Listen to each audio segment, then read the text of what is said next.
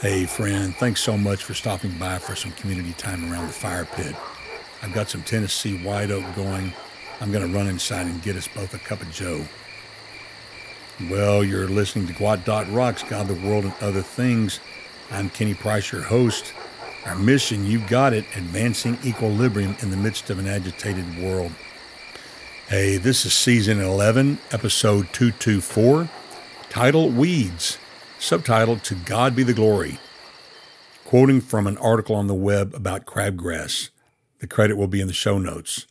Crabgrass grows even in the worst conditions because it is remarkably stubborn and self sufficient.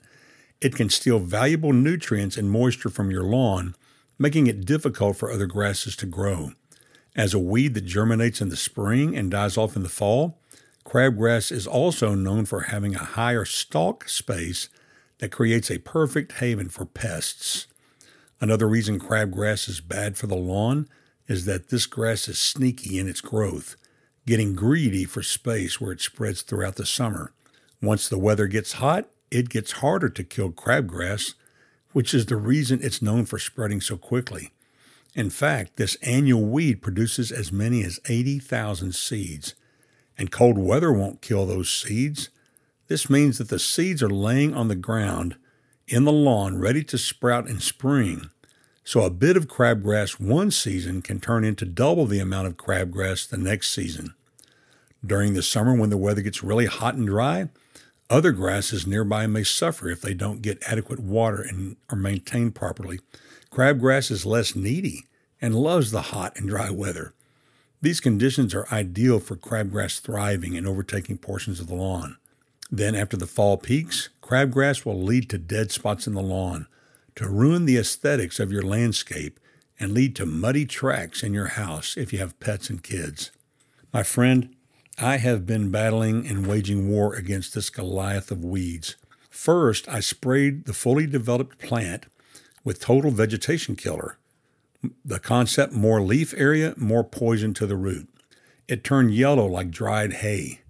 I then borrowed my son's weed torch, which looks like a weapon made for a zombie apocalypse. I turned the torch on full blast. I could barely stand it, it was so hot, my legs felt like they were burning. Holding the rocket engine flame, it's propane, holding the rocket engine flame directly on top of the weed for several seconds, as long as I could possibly stand the heat, and the weed itself would not completely be consumed. So finally, I took my handheld grinder and sharpened my garden hoe like the edge of a knife blade. It took all of my might seriously to extract the crabgrass out of the packed, dry dirt.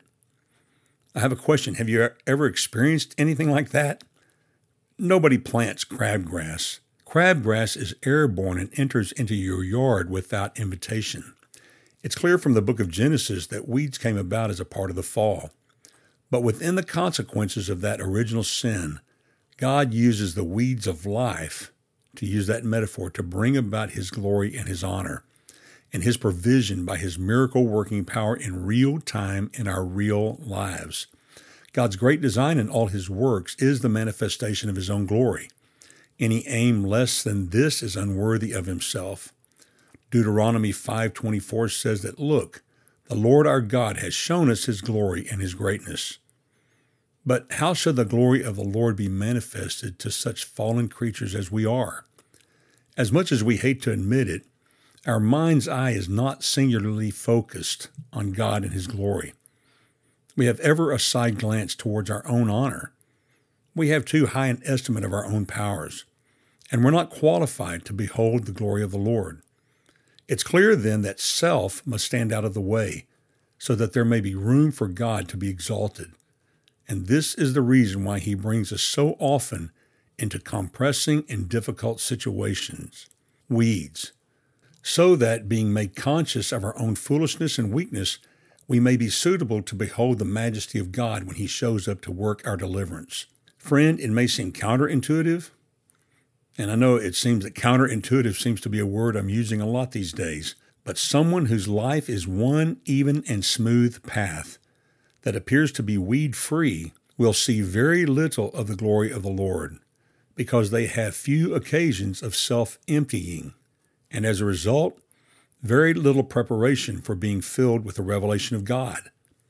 The person who navigates little streams and shallow creeks knows very little of the God of storms. But those of us who do business in the stormy seas of life are like his disciples who fought for their lives that night amid the crashing waves of the Sea of Galilee, only to see his wonders in the deep when Jesus came to their rescue, walking on the crashing waves. We too walk among the huge waves of bereavement. I'm thinking of dear friends tonight who just this past week had both of their fathers pass away within a day of each other. The husband's father died. The next day, the wife's father died. Terrible bereavement, poverty, temptation, disapproval by others, and disappointment. But yet, through this, we learn firsthand the power of God Almighty because we feel the littleness of ourselves. We feel the smallness of being human, and that's a good thing because we see God Almighty for who He truly is. Working on this episode, I read the news report of a young man named Jak Knight. I don't know anything about him. I just read that at the age of 28, a highly successful writer for a string of hit TV shows, that segued to co creating, executive producing, and starring in a new Peacock series called Bust Down. Like I said, I don't know anything about him, yet his grief and despair rose to the level of anguish that he went outdoors and shot himself in the head.